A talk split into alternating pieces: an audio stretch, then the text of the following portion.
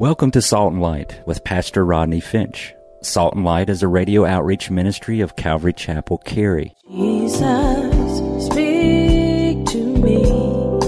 Open your word and reveal your heart to me. Salt and Light is a series of verse by verse studies through the Bible, focusing on its practical application to our everyday lives. Salt and Light is recorded live at Calvary Chapel, Cary in Apex, North Carolina. Stay tuned. At the end of the program, we will give you information on how to contact us, so be sure to have a pen and paper ready. Today, Pastor Rodney will be teaching from the book of John, chapter 1. So grab your Bibles and follow along. Now, with today's teaching, here's Pastor Rodney. Matthew, Mark, and Luke, we talked about it last week, are called the Synoptic Gospels. Remember? Say amen. And they focus pretty much, they have the same format. Uh, they focus more on what Jesus taught and did in Galilee. The Gospel of John focuses more on who Jesus is and what he did in Jerusalem. The emphasis in John is the deity of Jesus. John's point is to show that Jesus Christ is the Son of God, the Word made flesh. John's gospel is beautiful and simple, sublime, transparent, and truthful. John is the writer of how many books of the New Testament? Look, y'all, I'm holding my fingers up. I'm not waving at you, okay? John is the writer of how many books of the New Testament? Five. The Gospel of John, 1st, 2nd, 3rd John, and the book of Revelation.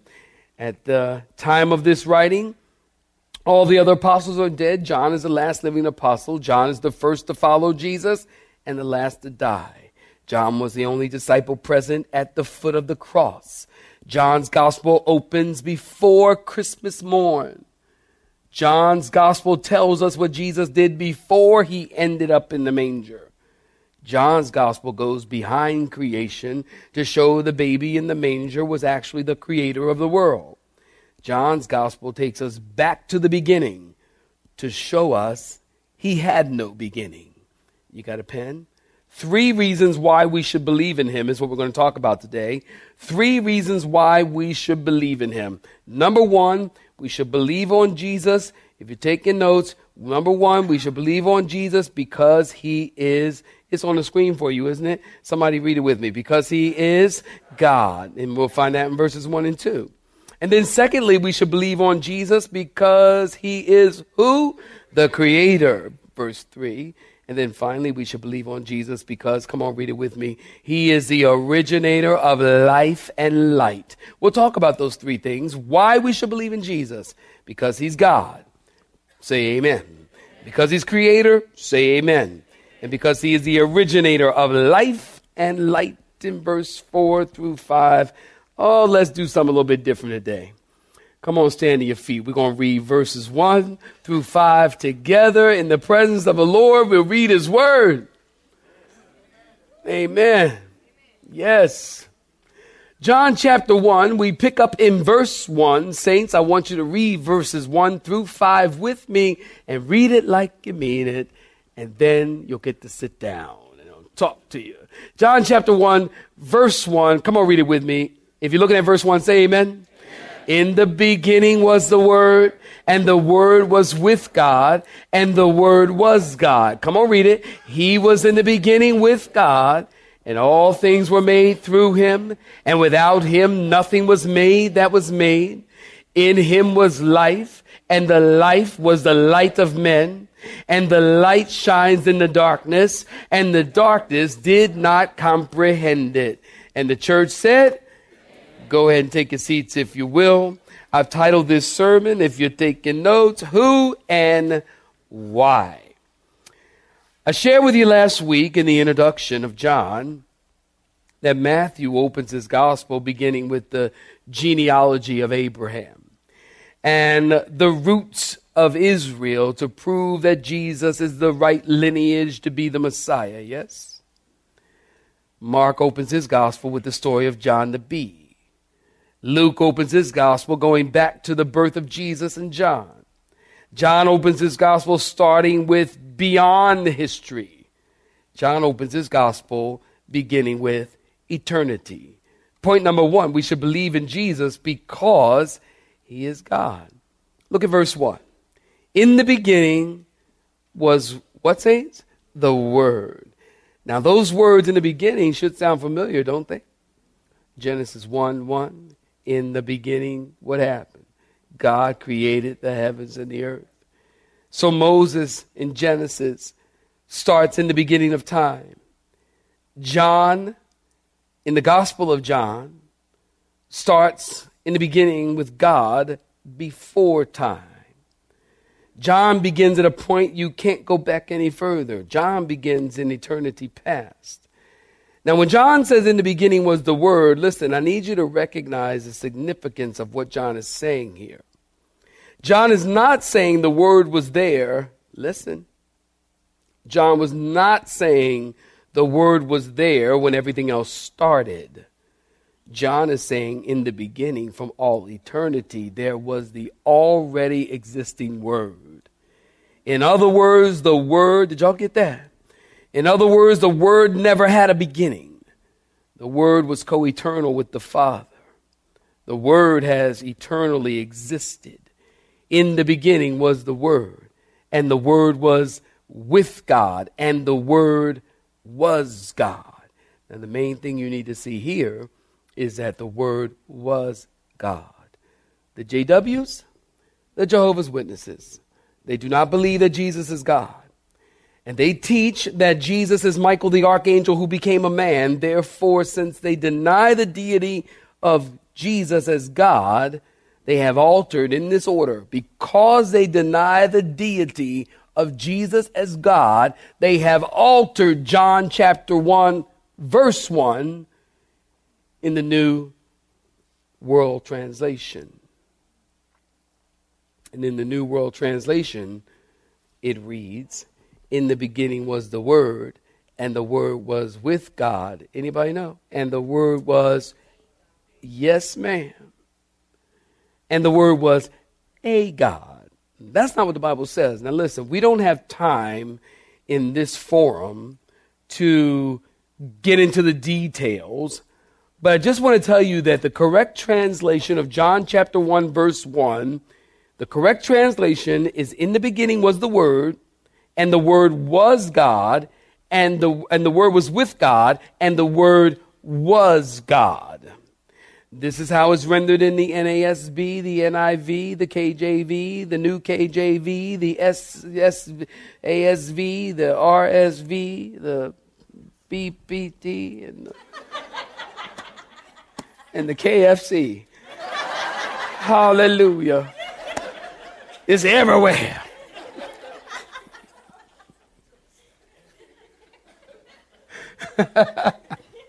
Sorry, it's third service. And uh, John tells us the Word was God. Saints say amen. Not a God of many others. Now, when the Bible talks about the Word, the Bible is talking about who? Jesus. Jesus Christ is the Word of God. Now, how do we know that? Because many places in the Bible tell us that. You're taking notes, write this down. Revelation chapter 19, verse 13. He was clothed with a robe dipped in blood, and his name is called the Word of God. John chapter 1, right here in verse 14. And the Word became flesh and dwelt among us and we beheld his glory, the glory as, as of only the begotten Son, begotten of the Father, full of grace and truth. Look at verse 12 of chapter 1. But as many as received him, to them he gave the right to become the children of God, to those who believe in his name. As many as received him, to them he gave the right to become the children of God. And so Jesus is the word who was in the beginning with God and who was God. Now, the word translated word, if you've been around here at Calvary Chapel, you know this. The word translated word is the Greek word logos. Logos, L O G O S. Logos is not a well known English word, uh, but it's a very common word in first century Greek culture. Uh, keep in mind, John is writing to the Greeks and to the Jews, to a very diverse audience. The Greeks were, were, saw the Logos as the power which put sense into the world. The Greeks saw the Logos as one that made the world orderly instead of chaotic. The Greeks saw the Logos as the ultimate reason that controlled all things. The Logos represented the soul of the universe. It was the rational principle from which everything else came. And then to the Jew, the Logos identified with the Word of God. In the Old Testament, the Word of God is connected with God's active power. Are you listening? Genesis 1 1. In the beginning, God created the heavens and the earth. Psalm 33 6. By the word of the Lord, the heavens were made.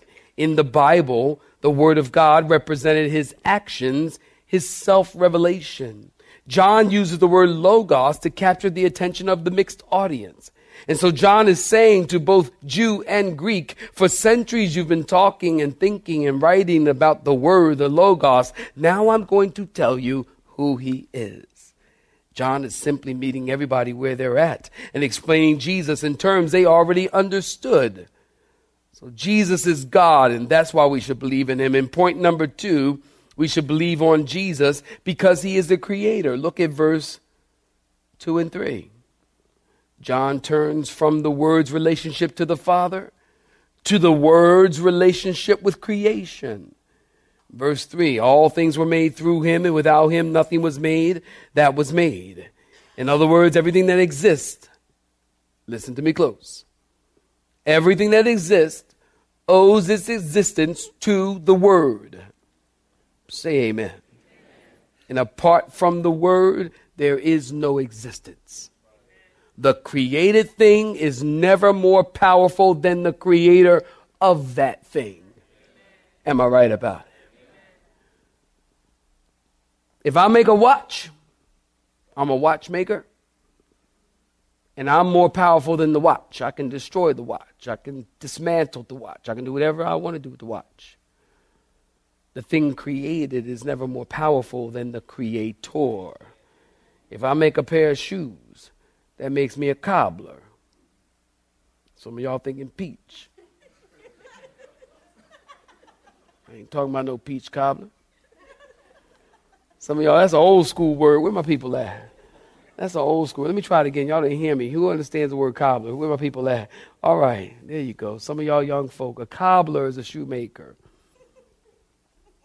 Haberdashery. You know the word haberdashery? Y'all think I'm speaking in tongues now, don't you? Y'all like habba what? Habba, habba. Habba, habba. Haberdashery. Where you at, my people? Clothing. Some people call it hats. Some people even say that hats, clothing. But the creation is never more powerful than the creator. So everything, the birds, the bees, the flowers, the trees, and everything including you, owe your existence to the word. Come on, clap your hands and say amen. Will you do that? All of creation speaks of the word. All of creation speaks of the word. Where do you get that from, Pastor? Psalm 19, 1 and 2. I have it for you on the screen. Can y'all read it with me like you mean it? The heavens declare the glory of God, and the firmament shows his handiwork. Day unto day utters speech, and night unto night reveals knowledge. According to Psalm or David, creation, the heavens, the skies, the stars, the clouds, the birds, the bees, the flowers, the trees, all tell the story of God. All of creation is telling us that every day and every night he exists, and his marvelous handiwork and, and craftsmanship can be seen wherever you go on the earth. Huh? How can you go to the beach and not see God? Well, you think all that just came into existence because? The oceans roar, and the Bible says they praise the Lord. Come on, somebody, clap your hands, say amen, will you? The trees. Yes, when the trees go back and forth and they swish, they give praise to God. When the birds sing, they give praise to God. Come on, put that verse back up there for me. I need to see it. I need them to see it. The heavens declare the glory of God, and the firmament showeth his handiwork. Day unto day they utter speech, and night unto night they do show forth knowledge. During the French Revolution, a soldier boasted to a peasant, We are going to pull down all that reminds you of God. And the peasant replied, Then you'll have to pull down the stars themselves. Amen. All of creation testifies to the reality of God. Abraham Lincoln said, I can see how it might be possible for a man to look down at a man on earth and be an atheist, seeing man, but I cannot conceive how a man can look up into the heavens and declare that there is no God. Talking about creation and God's craftsmanship, did you know the diameter of the earth around the equator is 7,926.6 miles? The earth's circumference is about 25,000 miles. Someone once reported that the earth weighed 6 million, million, million, million tons. I'm not sure about that because the earth orbits around the sun. We know that. So the earth is free falling. And any object that's free falling in space is weightless. Almost like when an astronaut, an astronaut is weightless when it's in orbit. In order to weigh something, you have to, it has to relate to gravity pulling it down. So I don't know that anybody actually got the earth on a really, really, really big scale.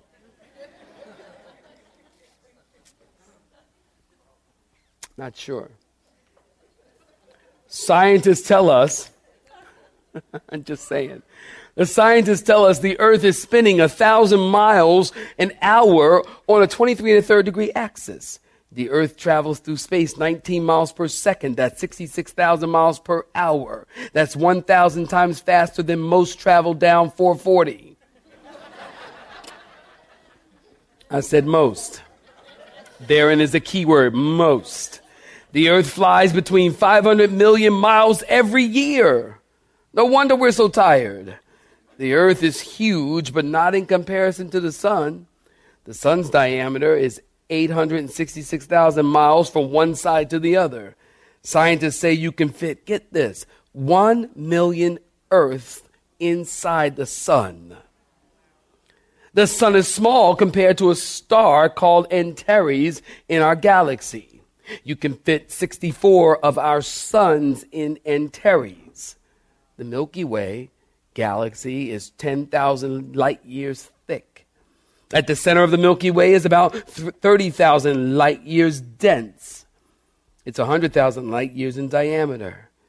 That means to travel the length of the Milky Way, it would take 100,000 years traveling at 186,000 miles per second, which is the speed of light. Saints, I tell you all that to tell you this. All of that was spoken into existence by the Logos, by the Word, by Jesus Christ. Am I right about it? All of that. In Colossians chapter 1, verse 15 and 16, it tells us, For by him all things were created, write it down, for by th- him all things were created that are in heaven and on the earth, visible and invisible, thrones and dominions, principalities and powers, all things were created through him and for him, and he is before all things, and in him all things consist.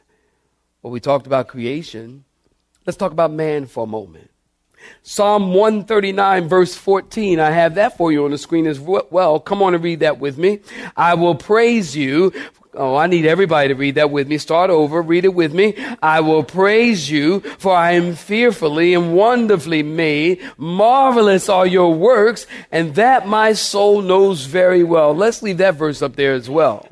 The human DNA, you know, is incredible and unique. The DNA code functions like language based on four chemical letters. Each piece of data is like a letter that has to be arranged in a certain order. The data spells out specific instructions which the cell will follow to the letter. Get this. One single cell gives the blueprint for the construction and the function of the entire human body. Every cell in your body contains a coded language that communicates specific instructions that that cell will understand and follow. Researchers have identified 3 billion chemical letters that constitute the human genome. Genome is the entirety of the genetic information. I told you that every cell in the body has coded language, didn't I? Well, scientists have uncovered the text for that language, but according to John Bloom of Biola University, they have the language, but they don't know how to read it. Each cell in our body contains the same DNA. And yet some cells decide to become liver cells. And other cells decide to become brain cells. And other cells decide to become heart cells. Why? Because the genes are differentially turned on and off. And the genes are being turned on and off by factors outside of themselves, argues John Wells, author of The Icons of Evolution. Uh, you didn't know you were coming to science class today, did you? It's reported that when you take a deep breath, get this, you just inhaled 150 million air molecules that Jesus, the Logos, made. It also reported we leak a trillion atoms every one millionth of a second. So right now, atoms are leaking out from your being. So literally, by the time we leave service, we will be all over each other. Isn't that gross? Get this the lining of your skin turns over every two to four weeks. The average human being sheds 40 pounds of skin in a lifetime. That's 40 pounds of skin, not 40 pounds of fat. All right? Some of y'all like, time. man, I said skin. So last night, I'm doing all this talking about, you know, genome and um, genome and uh, you know DNA and all of these you know facts and whatever. And last night of all nights, there was a, a, lady in that visited. This was our first time in church, and she was like a, a chemical biologist or something, like one of those really smart people. You ever met some of those people? They're like super smart. You met those people? If you're here, where are you? Please stand. So she came up to me after service, and I'm doing all this talking, and she came up to me after service. She goes, Pastor Rodney, I just want to tell you that you know I am a, a chemical biologist or whatever of the technical laboratories of uh, reservatories.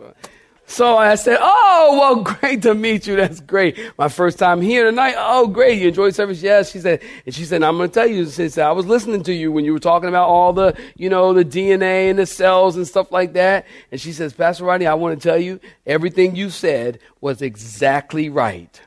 And I said to her, it's because I got like that. if you're smart, you're smart. I mean, I say? She don't know I studied for nine weeks to learn to learn four facts. I learned nine weeks. I've been studying so much. It's so much. So every cell, get this, has about a trillion atoms. I'm a preacher, not a scientist. Every cell has about a trillion atoms and there's approximately 10 to 100 trillion cells in the human body. Your body is making over a trillion cells every day. The DNA of a single cell is about five feet long. If you take all the DNA from all the cells in your body, if you stretch, they'll stretch out about 10 billion miles. Think about that. 10 billion miles of information in just the cells in your body. Scientists and people on the cutting edge of technology tell us that there is no way that slime can become a molecule. There is no way that a molecule can become a fish. No way a fish can become a lizard. No way a lizard can become a monkey. And you guessed it, you know where I'm going. No way a monkey can become a person. No way. I'm not making this stuff up. Because there is a distinct, here's why. Because there is a, is a distinct language written there, and that language isn't distinct in humans, it's in each human being. Each human being has its own distinct genetic code, Genesis 1:25, that everything was made after its kind, fearfully and wonderfully and uniquely made are you. But why? Paul said in Colossians, you are made by him and for him. God's revelation of himself is tied to creation. John says all creation owes its existence to the Logos, the Word, Jesus. There's nothing that is outside of the range of his activity. He's in control of everything. Say amen. You have been listening to Salt and Light, a radio outreach ministry of Pastor Rodney Finch and Calvary Chapel Cary, located in Apex, North Carolina. Join Pastor Rodney Monday through Friday at this same time. For information regarding service times, you can contact us at 1 800 293 0923. That's 1 800 293 0923. You may listen to today's broadcast in its entirety by visiting the Media Library on our website at cccary.org.